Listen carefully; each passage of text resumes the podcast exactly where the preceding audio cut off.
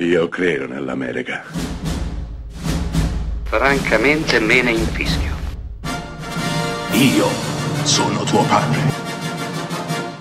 Anna Nishimasa. Rimetta a posto la candela. Rosa bella.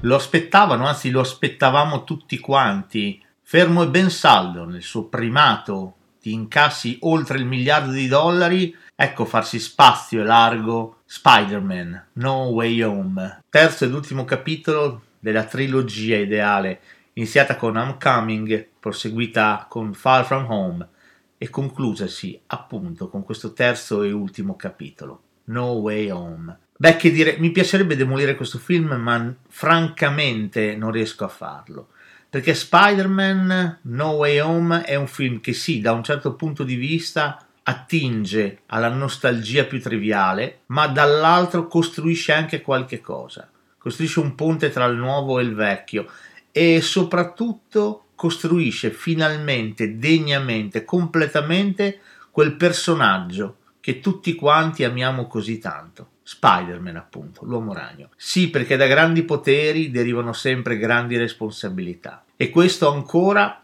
non ci era stato mostrato nei primi due film precedenti. Ora finalmente questo diventa realtà e Peter Parker, da ragazzino pasticcione, crescerà e diventerà uomo con una ferita nell'anima da colmare. Beh, non banale né scontato questo tipo di concetti vengono veicolati da film blockbuster che in sala richiamano soprattutto i ragazzini. Sì, non male, perché fortunatamente esiste ancora il bisogno, la necessità di raccontare il sacrificio, l'etica e la responsabilità, anche e soprattutto grazie al cinema.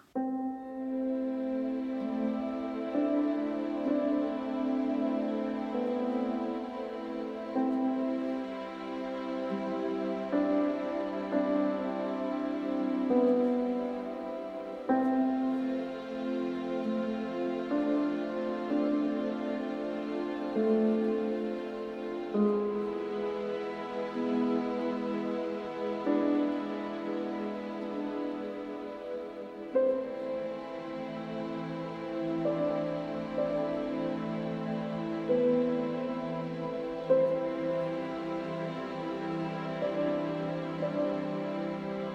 you